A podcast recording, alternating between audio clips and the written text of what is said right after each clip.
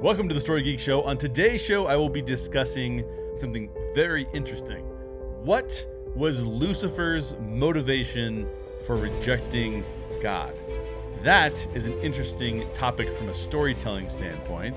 And then we're also going to dig deeper into episodes four of Tokyo Vice. Plus, we have an official release date for Death of a Bounty Hunter. I'm really excited about that. I'll talk a little bit more about that later in this show. This show will have spoilers for Tokyo Vice, so just be aware of that. I am Jay Shear, co writer of Death of a Bounty Hunter and Time Slingers, and this is the Story Geek Show. Let's jump into Lucifer's motivation first. This was a segment that was triggered by, if you're watching the video version of this, I'm going to hold this up. Dorvador, Lost Legends and Sagas of Pre Flood Earth, Volume 1, Creation Angels War. This book is from our sponsors. Dorvador is a sponsor of ours. It was published by Nova Novus Renaissance, and um, they were kind enough to sponsor our show.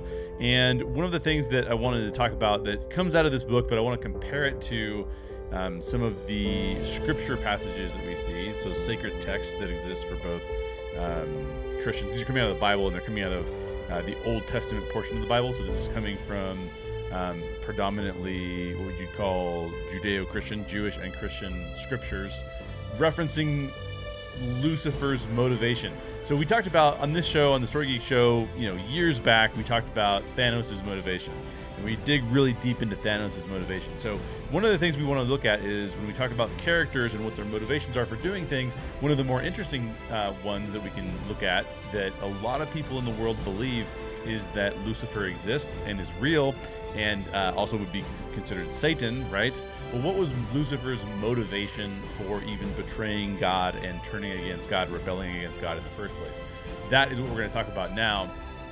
Uh, now, this book, Dorvador, we're going to compare. I'm going to compare Lucifer's motivation there to what we understand from that comes from Scripture, and I'll read a few passages from Scripture so we have a little bit of context there. Door is an epic fantasy series about the great war in heaven and the battle between angels and demons, right? So we'll take a look at that a little bit. But basically, uh, it's an it's a fictional narrative that is put on top of the information that we see in Jewish and Christian scriptures. So it's a fascinating read, and it digs way deeper into what Lucifer's motivation could have been than we really do get in any sacred texts. Um, the sacred texts, I'll read them. I'll read some of what the sacred texts say. And there's some interpretation. Some people think that other passages are about Lucifer as well. I'm even going to tell you just up front that when we start to read this passage that I have that is about, um, it references Lucifer, I'm even wondering if that's a metaphor, right? Like maybe it's a metaphor. I'm not sure. So it is int- it's really intriguing to me to look at these things and analyze these things from a story storytelling standpoint.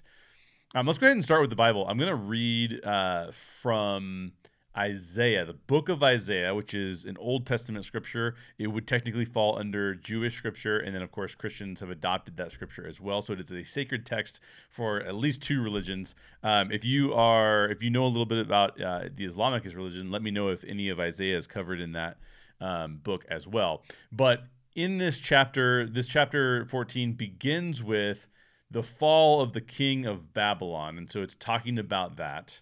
This is obviously uh, the book of Isaiah. So it is about the prophet Isaiah and what's going on with the prophet Isaiah. And this whole chapter is mercy on Jacob. So it starts with saying, like, for the Lord will have mercy on Jacob and will still choose Israel and settle them in their own land, right?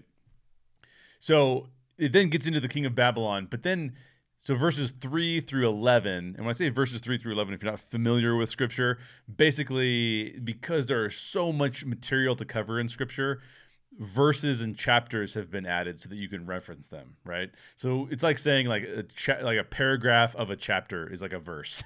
and what this is, we're going to skip down to verse 12 and it, and it starts to talk about the fall of Lucifer. And it says, I'm just going to read it here for you. How you are fallen from heaven, O Lucifer, son of the morning. How you are cut down to the ground, you who weaken the nations. For you have said in your heart, I will ascend into heaven, I will exalt my throne above the stars of God. I will also sit on the mount of the congregation on the farthest sides of the north. I will ascend above the heights of the clouds. I will be like the Most High. Yet you shall be brought down to Sheol to the depths of the pit. Now, the next section of this is Babylon being destroyed, Assyria being destroyed, uh, Philistia being destroyed. So you have like the fall of the king of Babylon, then you have the fall of Lucifer. Is what this is. What this portion of this passage is labeled, and then you have the Babylon destroyed, Assyria destroyed. But the interesting part of this is it's talking about Lucifer. What's interesting is let's talk about who the who Lucifer is coming from the Bible. Lucifer was an angel, and Lucifer chose to no longer be an angel, meaning in service of God, and chose to go do his own thing. And then, then he became Satan, right? Um, and then this passage is talking about, um, you know, Lucifer being laid waste. Uh, you who weaken the nations, for you have said in your heart, I will ascend into heaven, I will exalt my throne above the stars of God. What's interesting about this passage is that um, Lucifer is referenced, and we do know that Lucifer was a fallen angel that you know, again, is referenced because in the story of Adam and Eve in the Bible, the serpent who tempts Eve um, is referenced as being Lucifer. But when I read this particular passage, I'm not sure if Lucifer is being used as a metaphor because we're talking about all these other kings in their other kingdoms. And then all of a sudden it throws in Lucifer into this, but then it sounds like Lucifer could be some other king. It doesn't sound like he is um, you know, necessarily the same character that we're thinking about. When we're thinking about Satan and the temptation and and the the angel who's fallen from from heaven.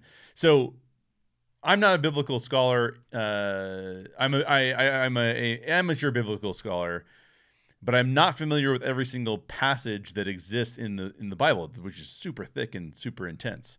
Um, and I do think that sometimes when we read these passages, we don't really know exactly what they mean or exactly how they were intended to be taught. And so, as I was doing some research on this topic of saying, like, well, what was Lucifer's motivation? For those people who believe the passages of the Bible that are talking about Lucifer, the basic story, if we were to deconstruct it, is that Lucifer was an angel under God. He was the most perfect creation of God pertaining to the angels and yet he chose to reject God and went off on his own um, and took a third of the angels with him. We also know that um, it's referenced that Lucifer is the one that tempts Eve uh, as Satan in the Garden of Eden. And what does Lucifer say to Eve in the Garden of Eden? He says, You should eat from the fruit of the tree of the knowledge of good and evil, which is the one thing they're not supposed to do. Adam and Eve are not supposed to do. And if you do that, you will become like God. So what's interesting here is if we if we look at these passages, we can make an assumption that Lucifer is not unlike what we're told human beings were like because the essential sin of Adam and Eve were that they wanted to be like God. So a lot of people will say, well, the sin of Adam and Eve was that they ate from the tree that they weren't supposed to eat from.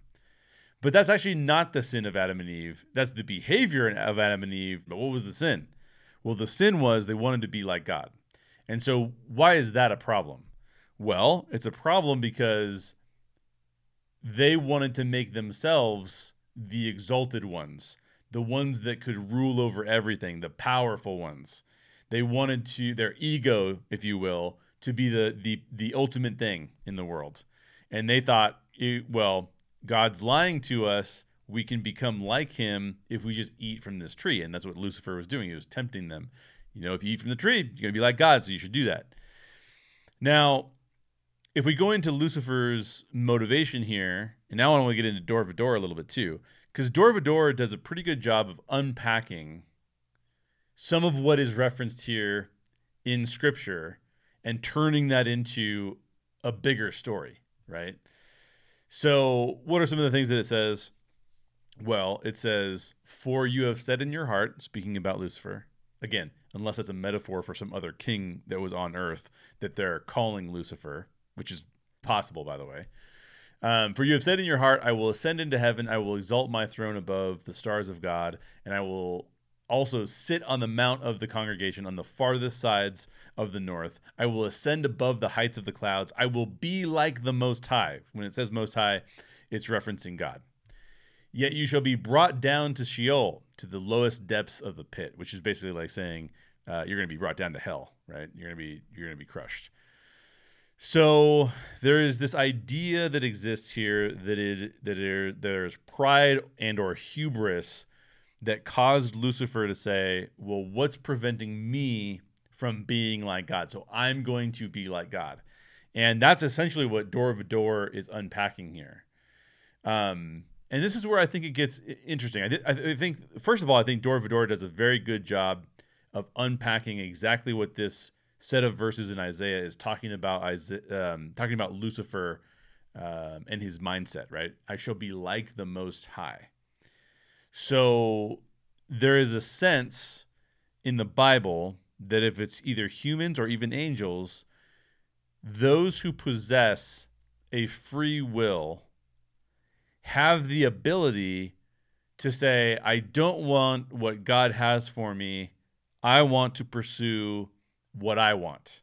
I want to make myself to be the most important thing in the universe. I don't believe that God is the most important thing of the universe.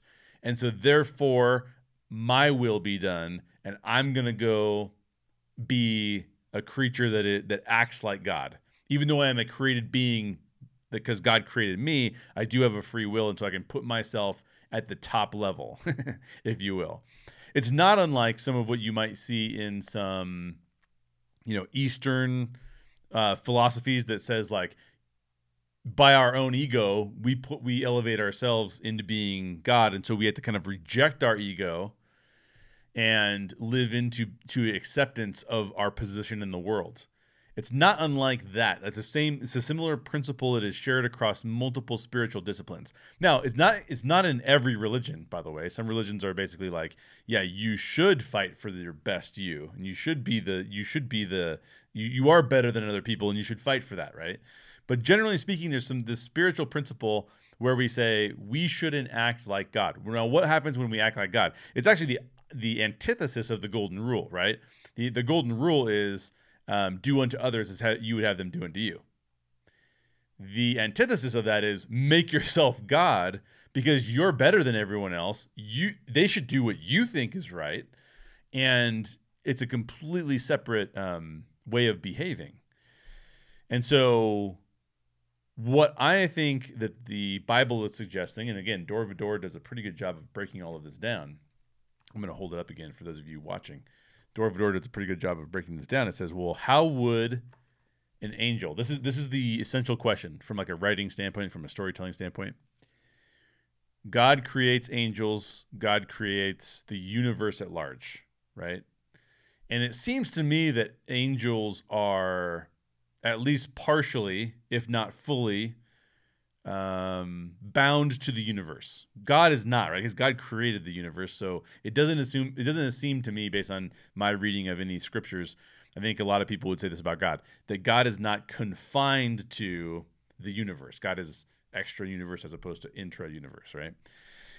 Whereas angels seem confined to the universe.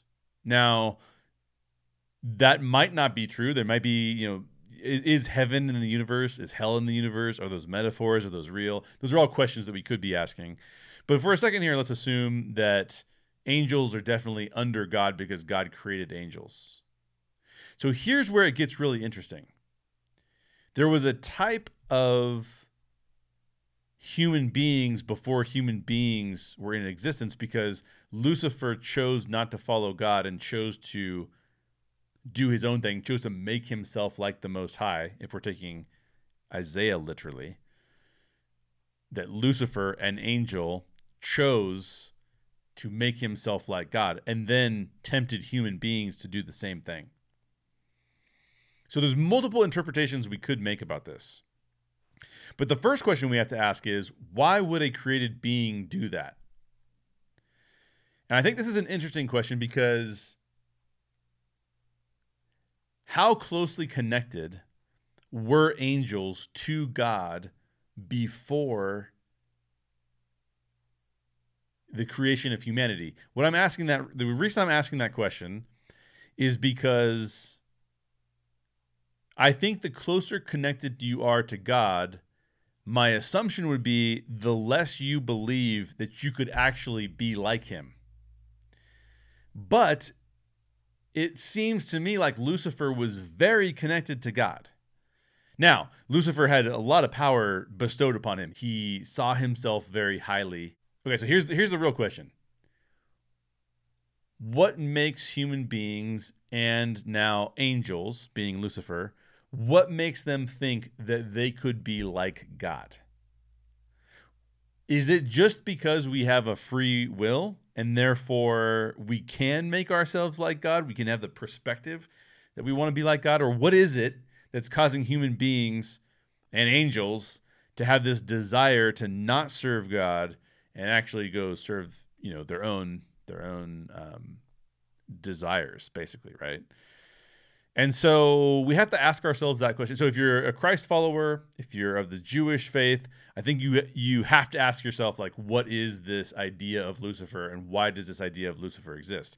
Dorvador does a pretty good job of covering this because what Dorvador says is how did Lucifer become prideful in himself and then what did he do about it? And so there's character development. We don't get the character development in the Bible. The Bible just tells you this is what happened in Dorvador, you actually see you he, they actually the writer actually describes this is what's going on.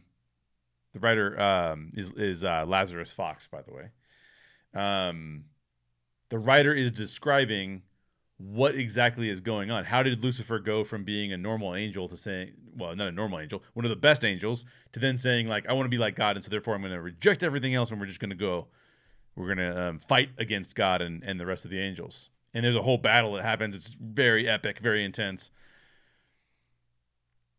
And I think that one of the things that we have to think about, because this is epic fantasy, this is fiction. Dorvador is fiction. But if you're a Christ follower, if you believe in the Bible, if you're of another faith that believes in the Bible, that holds the Bible to be true, I think we have to ask ourselves, what is it that Lucifer did? Why did Lucifer do it? What's going on there? Because there are passages in the Bible. You can't just say like, "Well, Lucifer, I don't think exists, and I don't think he actually does anything, and he's, you know, it's not a thing." So I'm just not going to believe that part of it. You can't really do that because there's multiple places in the Bible, both the Old Testament and the New Testament, where there, where Lucifer is is referenced. So don't forget, Jesus was tempted by. So if you're saying, okay, well, that's just Old Testament stuff that tells us about wh- how Lucifer came about. Don't forget that Jesus was tempted by Lucifer in the New Testament. Jesus had three temptations that uh, came from Lucifer in the New Testament. And we're told that Lucifer roams about like a roaring lion, seeking whom he may devour. Okay. We're also told that he's beautiful, by the way. I think a lot of people think of like Satan and Lucifer, and they immediately think of horror movies where it's like these grotesque be- these grotesque beings and things. Well, we're actually told that that that Lucifer looks like a being of light. He looks very appealing to us right? He looks how he looks like what we might think we would want God to look like in terms of being light and we think that that it's that he's, attractive, right? That's what we're told. So a lot of people will listen to this and they'll be like, this is crazy. Like this sounds like a high fantasy. It sounds like Dorvador just came up with this and it's complete fiction. But you're telling me, Jay, that this stuff is actually in the Bible. Well, yeah, it is in the Bible. So how should we view it? How should we view it? And how, what are the different ways of viewing it? And I'm again going to tell you that it's not like I've done a deep study on this. There's probably people that have done a deep study on this. I found it very interesting because Dorvador was talking about it, and what we do in this on this show is I discuss like what the storytelling elements are, how those show up, and how we should respond to them. And so Dorvador brought it up. This is what Lucifer did. He rebelled against God. He he got a faction of angels to fight against God, and he tried to become God himself. So I think the first question. Let me just run through the questions that I ask myself, and then talk about some of the conclusions we could come to. These are up to for you to come to your own conclusions, right? But I'm comparing these stories and trying to figure out, like, well, what does this mean? So one, so how does this come about? Why do we even have this conversation? Because I find myself thinking, what is Lucifer's motivation? Because if I saw God, if I had a connection with God, what would make me think that I could be God? Now, I agree that human beings do that all the time. Human beings think that they should be God all the time. Adam and Eve's story, I also think, is about Adam and Eve trying to be God. I believe that because I can see that exemplified in those around us. I mean, if you're if you if you were to tell me today in 2022 as Russia invades Ukraine, if you were to tell me that Putin does not have a little bit of a god complex and wants to make himself some form of a god, then I'd say you're crazy because it seems like he totally has that. And it, and it happens all the time. It happens all the time. We want to put ourselves in the driver's seat. We want to be the ones that are the our own destiny. And so we put ourselves in these places. So on the human side, I can see why humans want to be God. But if you knew God and, and knew how powerful God was and knew that he was extra universal outside the universe, I think I just made that word up outside the universe, then what in the world are you thinking if you're like, well, I'm gonna be I'm gonna be God. I'm gonna be like God. Um, I'm gonna make myself like God. And we know that Lucifer, because of other passages in the Bible that I won't get into right now, that I could go look up. We know that Lucifer has at times been given extensive amounts of power or freedom to maneuver on earth. He's roaming abo- about like a roaring lion, seeking whom he may devour. Um, now that is about who can he make think that they should be a god. That's my interpretation of that passage, for example. So, what is his motivation? Well, his motivation's pretty human in nature. So there's something now. I think what we could do, we could, we could pull from that is we could pull a couple things from that. One, we could well, one we could reject it outright and say that doesn't make any sense. It's totally fanciful and it doesn't make any sense to me. However, I do think that any creature with free will does seem to me to have an innate question on their hands. Should I make myself the most important thing? Or should I become subservient and say, I am not the most important thing? I am a part of a universe and therefore I cannot be more important than other parts of that universe. That seems like it makes sense to me. Now, why would an angel choose to believe that if they have a closer relationship with God? That's what I don't know. But here's my here's my suspicion. Dorvador does a really good job of explaining how that might play out if you know Satan's hubris got the best of him and he started thinking I could be like God, right? It does a really good job of that, and it might be right on. An alternative take on it could also be that we know God has allowed for free will with humans. We also know that God has, there are portions of the Bible that talk about God's influence over humans and that, you know, uh, he will, God will use human beings' bad behavior to point toward a better way of um, living and a deeper connection with God. So, for example, I'll give you an example. When Pharaoh, the, the, the people of Israel were enslaved by the Egyptians, and Moses was leading them out, right? Like he was he was basically becoming the person that was going to lead them to freedom, to the promised land. Pharaoh, it says multiple times, was given the opportunity to let the Israelites go and uh, and he didn't. He kept refusing to do that. And there's even a passage that says like God hardened the heart of Pharaoh, right? So did Pharaoh choose that, or did God force him to to not let the people of Israel go? I don't know. But the point I'm trying to make here is we have examples where God will use what Pharaoh was doing to bring about a better understanding of the connection he wanted with the Israelites and so he's using his creation in so that using portions of his creation that have rejected him, so that portions that are not rejecting him, that are trying to get closer to him, will better understand what a relationship with God looks like. So part of me wonders if Lucifer has free will, he decides he wants to make himself like God, and part of me wonders if God says, You have the free will to do that. And also, this is something that I can showcase to the rest of my creation to showcase how damaging that kind of behavior is. Because ultimately, Satan or Lucifer in the Bible is the ultimate villain in the Bible. There's no bigger villain than Satan is, right? He is the exemplary character of leading you away from God and suggesting that you could be like God. And the truth is, you can live your life as if you were God. Now, I would argue that that is not the right way to live, and that is ultimately, um, ultimately bringing about your own hell, your own version of hell. My, I think one of the things that the Bible does really well is it gives us these metaphors, and so I think that Lucifer is por- partly a metaphor for us of what the ultimate villain looks like. It just so happens that I also think that that's kind of true, meaning the truth of the story of Lucifer is that if we make ourselves like Lucifer and we believe the lie that can exist in our own head that we are supposed to be like God, I think that what can happen is we can essentially create our own hell. Because in my version of things, uh, look what's happening in Ukraine, right? Like Putin is trying to be like God and he's creating a hell.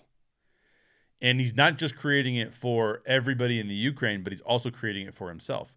So, this is a specific teaching in the Bible that if you put yourself in the position of God, you can not only create hell for yourself, because now you have no hope of being saved because you want your will to be done. And guess what?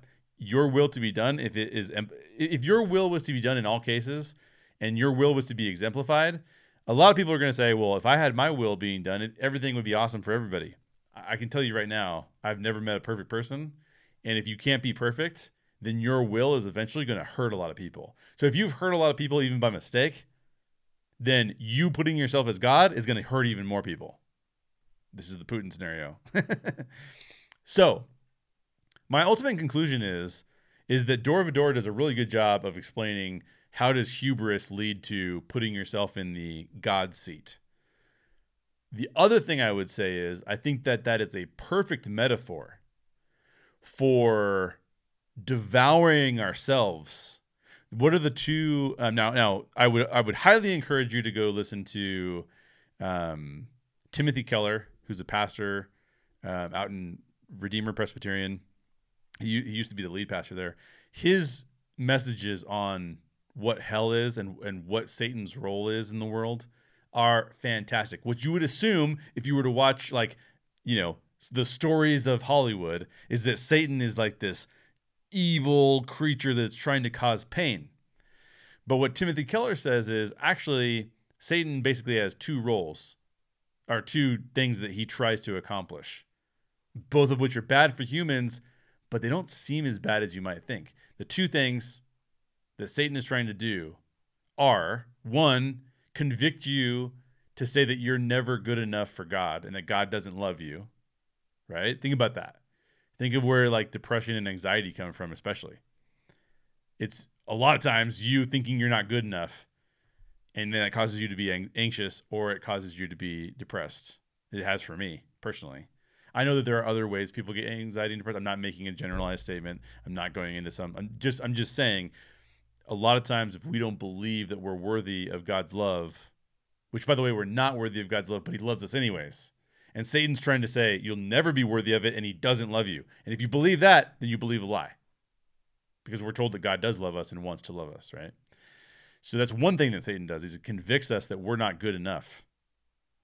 The other thing he does is he tempts us in a way that we would choose that we are our own God. So if you think about the things that you would do that are bad for you, that hurt other people, imagine that Satan is tempting you to do those things because why? Because it disconnects you from God because it makes you the God, right? I'm going to go cheat on my spouse because I think it would be better for me.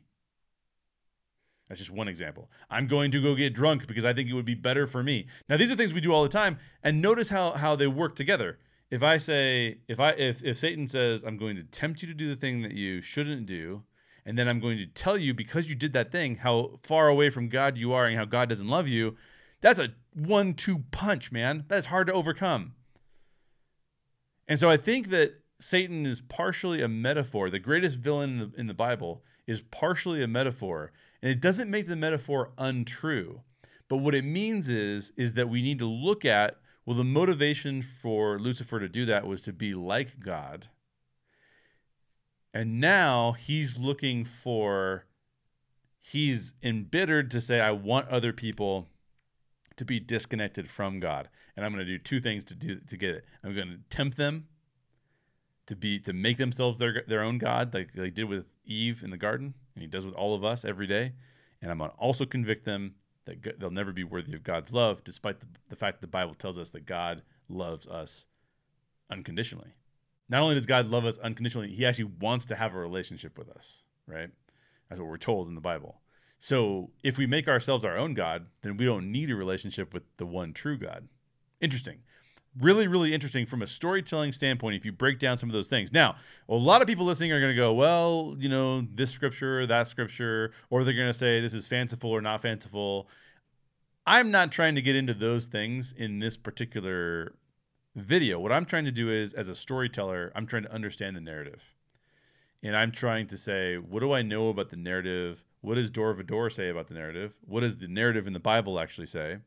And how can we bring these things together to understand what they're trying to communicate to us? So hopefully that's helpful to you. hopefully it's interesting to you. I'm curious though, if you address this from a storytelling standpoint, are you on the side of like, this is crazy, the metaphor doesn't even work for me? Or are you saying, actually, that metaphor kind of works for me, even though I don't agree that that's true? I'd be interested in hearing what you have to say. So leave me a comment and let me know what you think. If you want to buy Dorvador, go check it out. Dorvador, Lost Legends and Sagas of Pre-Flood Earth, Volume 1, Creation Angels War.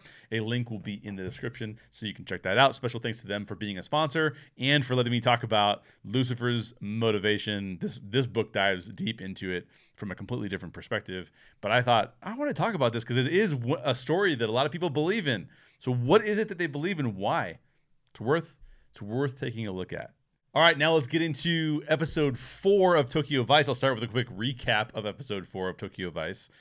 It begins with Samantha fantasizing about owning her own fancy restaurant, much similar to the one in which she works currently.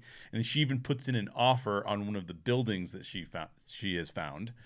Jake then gets picked up by the Yakuza and taken to visit the head of the Chihara family, Ishida. Ishida tells Jake that there's a rumor that he's a police informant, meaning Ishida is a police informant, the head of the Chihara gang. And because of that rumor, his men aren't respecting him. He asks Jake then to discover who the informant actually is. And after Jake basically kind of agrees to do that, Sato drives Jake back home, and they have a really funny moment where they talk about the Backstreet Boys song I Want It That Way, which Sato loves and thinks is a lot dirtier than Jake thinks it is, which, which provides some comedy for everybody, which is good. Uh, Jake then talks to Detective Kirigara about the rat in the Chihara gang. Kirigara agrees. Kirigara, if you don't, if you um, if you remember, is played by Ken Watanabe. Uh, Kirigara then agrees to find out who the informant really is. Why? Because if Ishida is killed, meaning the head of the Chihara gang is killed, then the Tozawa gang will go to war because they're the head of the gang won't be very strong. So the Tozawa gang will try to take over, and that'll be a giant mess. And we know that um, Kirigara is trying to prevent war because it means that the average citizens will have to endure some of the violence from the yakuza. So one of Kirigara's basic motivations is to keep the gangs from fighting each other.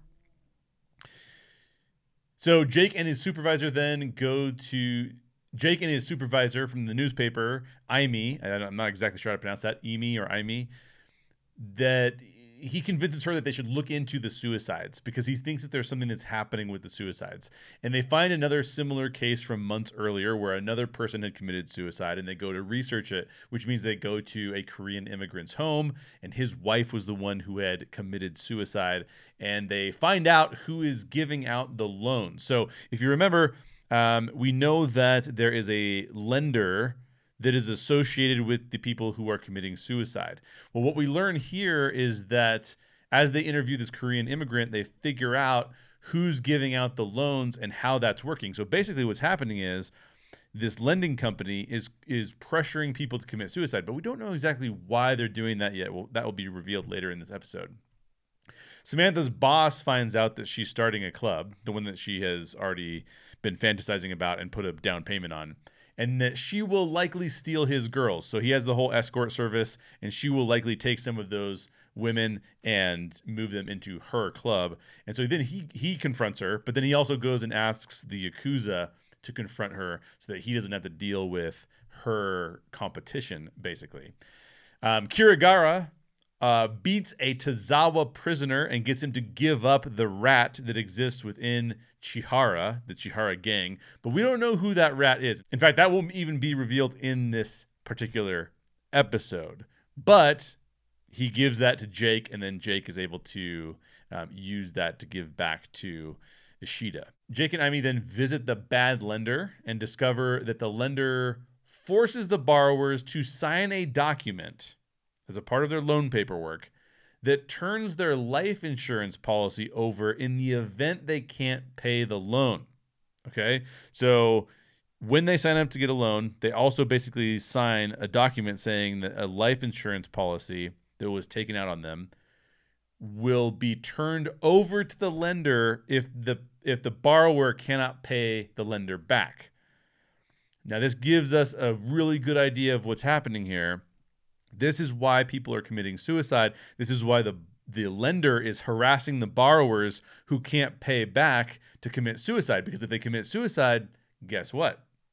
If they commit suicide, then the lender gets their money, gets their life insurance policy money. So that's why this is this is this pretty insane thing to learn about how this is working and how this is going about.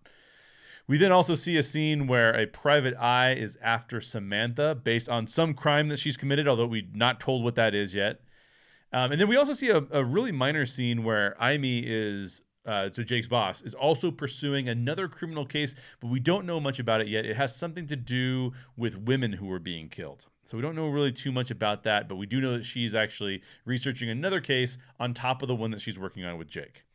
Jake and Sato then later go to a club, pick up prostitutes, except Jake doesn't actually realize that they were prostitutes at first until afterwards, and then Sato's pays them, essentially.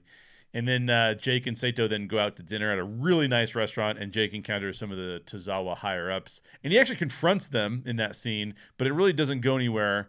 Uh, although he does learn, he does see a couple people. He sees one of the the the Tozawa accountant and um, and one of the higher ups in, in the Tozawa gaming as well. And so that so that gives us contact context for how that situation is kind of working out.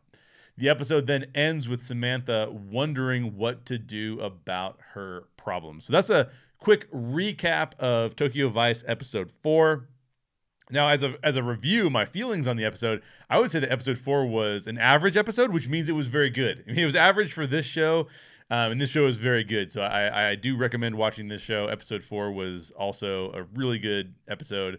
All the storylines are getting more complicated, especially now with Samantha's storyline slightly changing um, because we're, we're, they've given her a reason to be. Um, more conflict to be in her life, right? She's she's now more anxious because this private eye is investigating her or pressuring her at least at this point. And that's all pretty interesting. I think that that's a new twist that's added in that's really compelling. It makes me wonder, it makes me want to read the memoir of Jake Adelstein's memoir because I start to wonder if that's how much of this is actually true because this, the the story is getting pretty complex, pretty complicated. So I thought it was a solid episode that focused on a lot of relationship building and explanation about kind of what's going on. We're still sort of in we're moving out of setup mode into, you know, into what you'd call like the act 2 part of the narrative where there's lots of conflict and I think this was a good episode for driving some of that home. Uh, the big reveal, obviously, was that the lender was forcing the borrowers to sign a life insurance policy so that now we know why they were committing suicide because there was so much societal pressure put on them and then the the, the lender was harassing them putting pressure on this guilt and shame honor culture. And so the borrowers felt so so bad that they couldn't pay the loans back that they end up committing suicide so that the lender actually benefits by taking the life insurance policy money. So which that is a a horrific thing to do. I mean, talk about extortion. Um, that's like the epitome of extortion, right? Like it's really bad. And then of course the big twist in this episode was that Samantha is a criminal who's being hunted down by a private eye, and that was you know something that I did not really expect to get. So again, uh, I would say about this episode that it was average, which is very good for Tokyo. I mean, Tokyo Vice is a great show, It's definitely something you should watch. And we had some really big reveals, and it looks like we're setting ourselves up for even bigger reveals down the road, which is really fantastic. Now, as far as uh, the breakdown of this episode goes, let's get into that. The first thing to really break down is the reveal that the lender um, associated with the suicides had the rights to the dead people's life insurance policy payouts.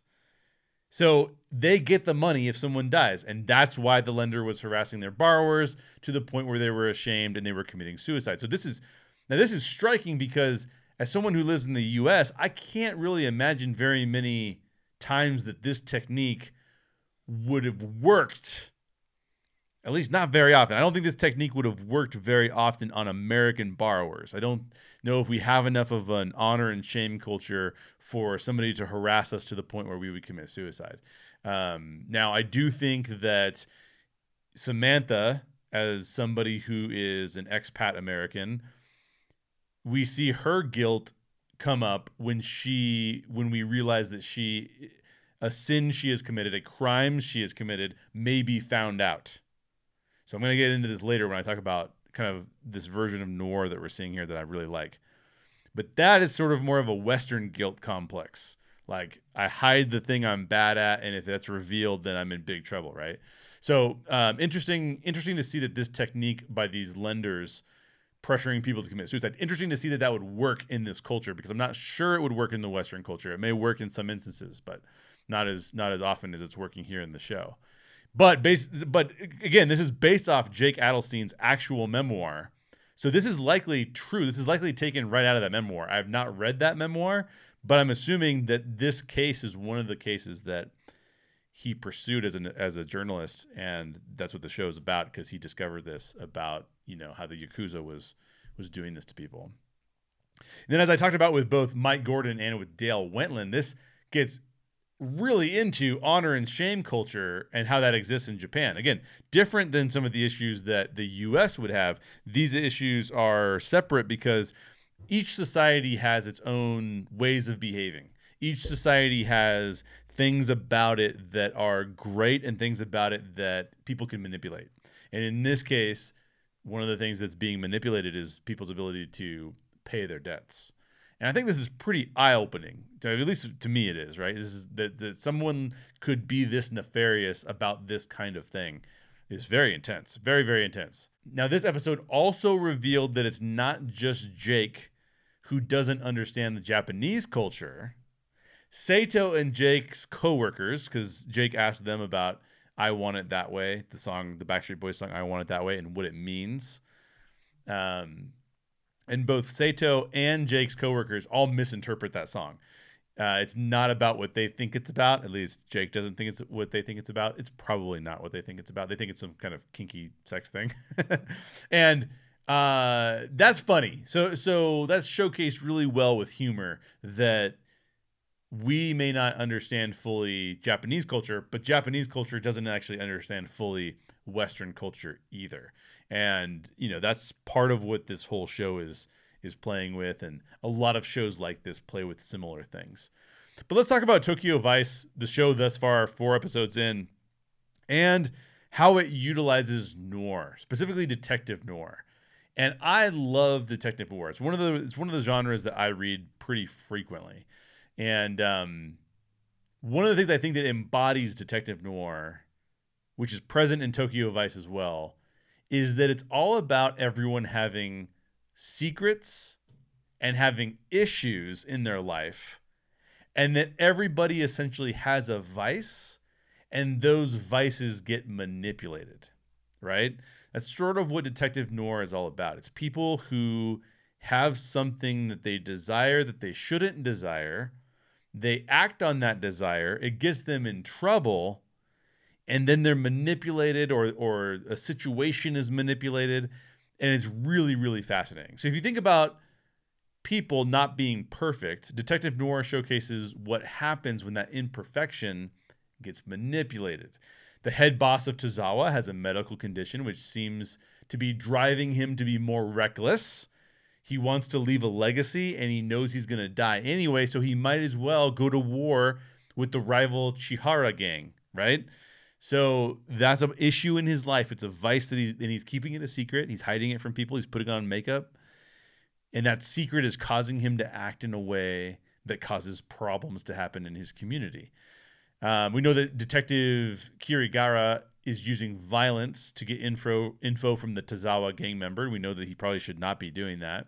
He's going a little bit uh, off book there to do some of those things, and we also know that he's already disagreed with his supervisors about how they should go about solving cases. So he's keeping some secrets or ways of behaving that society might not agree with, he's keeping those to himself as well. Ishida might be losing the respect of his gang. He's the head of the Chihara gang, the Chihara family, the Yakuza. And he might be losing the respect of his gang because they think there's a rumor going around that they think he is a police informant. So now he's carrying a secret that he has to deal with, right? And he's pushed to behave differently because of that. Jake is desperate to make a name for himself. He's driven by that desire. It's a vice for him. It can get him in trouble. Um, Sato used to be a fishmonger and wanted a better life, so he joined the Yakuza. And now the Yakuza kind of demands him to do things that he would not otherwise want to do. And of course, in this episode, we get the big reveal that Samantha has committed a crime. So now Samantha is somebody who can be manipulated as well. So this gives all of this cast of characters a very compelling reasons for pushing the conflict. Um, and, and I didn't even mention uh, Aimee. She she we know that she's actually a Gaijin. She's not from Japan. She's Korean. We learned that a little bit more in this episode where she talks to the Korean immigrant. And so this gives a lot of people compelling reasons to get involved in conflicts and to push that conflict forward. And we all know that conflict is one of the bedrocks for storytelling and what makes people interested in storytelling. And that's why this is such a huge strength of detective noir. This idea that we would be we would all be associated and embroiled in in conflict and that we would keep secrets and that those secrets would create more conflict that would double down. All of those things are really really fascinating and I think really well done here. And how do then storytellers specifically writers, but also directors or anybody else in, in, in involved in the storytelling process, how do they exploit that? Well, they give characters weaknesses that those characters are trying to keep a secret. The same thing is true if you look at more of like uh, U.S. detective noir. U.S. detective noir is almost always focused in Los Angeles, San Francisco, or um, New York. Those are some of the more common areas where it's showcased. And one of the shows about uh, the Los Angeles area, one of the movies, I should say, is Chinatown. Really classic detective noir. And that's the system is corrupt. This the government system and how they go about doling out water resources. That's kind of what that's about. But as the detective in that movie, played by Jack Nicholson. I can't remember the character's name, but he's played by Jack Nicholson. As he investigates these crimes, what he realizes is that all the people involved also have additional secrets. In fact, the the big secret in the end of the and at the end of the movie, which I won't spoil, is all about a family secret that that people have been keeping um, under wraps. You know, they don't want to get out, and that secret is almost worse than what's happening systemically in that in that city in LA. So it's a uh, so this is a technique that works in all kinds of stories, but it really shines in detective noir, and detective noir really manipulates that really really well. And a lot of times too, the detective involved in is usually a private eye, but the detective or the private eye involved in unraveling all these secrets usually has some weaknesses or secrets of his own or her own that are also manipulated, right? Maybe they fall in love with the person that they or maybe fall in lust would be a better word for it uh, with the person that they're helping and then that causes problems. I mean, this is the kind of thing that um, Detective Noir does really, really, really well, and Tokyo Vice is certainly a part of that legacy of great det- Detective Noir, and I am really enjoying this this show. I will get to episode five later, probably next week. I know we're already there are I think seven episodes that have been released, so I gotta still catch up on some of those. Having a great time doing it so far. Really recommend Tokyo Vice to anybody who has not seen it yet. And that brings me to the last segment of today's show, which is Death of a Bounty Hunter. Death of a Bounty Hunter, the full cast audiobook version. Um, you'll remember me saying that Death of a Bounty Hunter was actually written to be a full cast audiobook. That was the intent of us putting it out was that it would be a full cast audiobook. It is also a novel that you can buy right now, but we have an official release date for the final version of our full cast audiobook that is uh, 14 characters voiced by 11 voice performers. So it's really cool. If you like podcasts, if you like listening to podcasts, if you like, you know, this is a, I would call this as a, um, you know, steampunk, dark fantasy western, but it has some noir elements in it too, of course, because that's just something that influences a lot of my own writing. And if you want to listen to that, it is coming out May 2nd. The official release date is May 2nd, and it should be available wherever you buy um, audiobooks. But if you want to buy it um, on our private podcast feed, which is the best way to buy it from us just because it's the easiest way for us to recoup our investment. We get a higher percentage of the profits if you buy it through our private podcast feed you can go over to deathofabountyhunter.com and buy it over there as of May 2nd. As of May 2nd. So definitely go check that out. Um, it was such a fun book to put together. You've heard a little bit of it already. I will continue talking about it in segments on the Story Geek Show, and you'll get to hear a little bit more. I'm hoping to have some of our actors and actresses on the show with me and we can act out some of the some of the book. I'm also looking to have a release party at some point, probably later in May. And uh, if you if you want to show up to that release party, you can, you know, hopefully I'll get some of the actors to the actors actors and actresses who are present to act out some of the scenes. That'd be really fun. But that is it for today's show. Don't forget, new episodes of the Story Geek Show come out on every Tuesday and every Thursday. On Thursday, this coming Thursday, April 28th, I will have my first in studio guest. In fact, if you're watching this version of the show, you'll notice that my backdrop is a little different. I normally sit over there. Um, I'm pointing on the camera. Um, but I have rearranged the studio because I'm going to have my first in studio guest. Mike Biondo will be visiting, and he's going to hang out with me to discuss his favorite film, The Blues Brothers. So we're going to go back into the 80s and talk about The Blues Brothers Plus, I'll have a breakdown of Moon Knight episode 5 to go over, so I'll add that to the conversation as well. I don't know if Mike's watching Moon Knight, so he might not be a part of that, but I will be breaking that down. Subscribe to the Story Geek Show on YouTube or your preferred podcast provider. If you don't have time to watch on YouTube, you can always download the audio version and take it with you. I try to do as much as I can to describe not just the visuals um, that I might put on the screen, but also describe those to you so you can just listen to the audio version and be good to go. All episodes are published to the podcast feed right after I finish recording them here on YouTube. Leave me a comment and let me know what you thought of Tokyo Vice, or maybe you want to let me know what you think Lucifer's motivation was. Either way, leave me a comment, let me know, and I will see you on Thursday.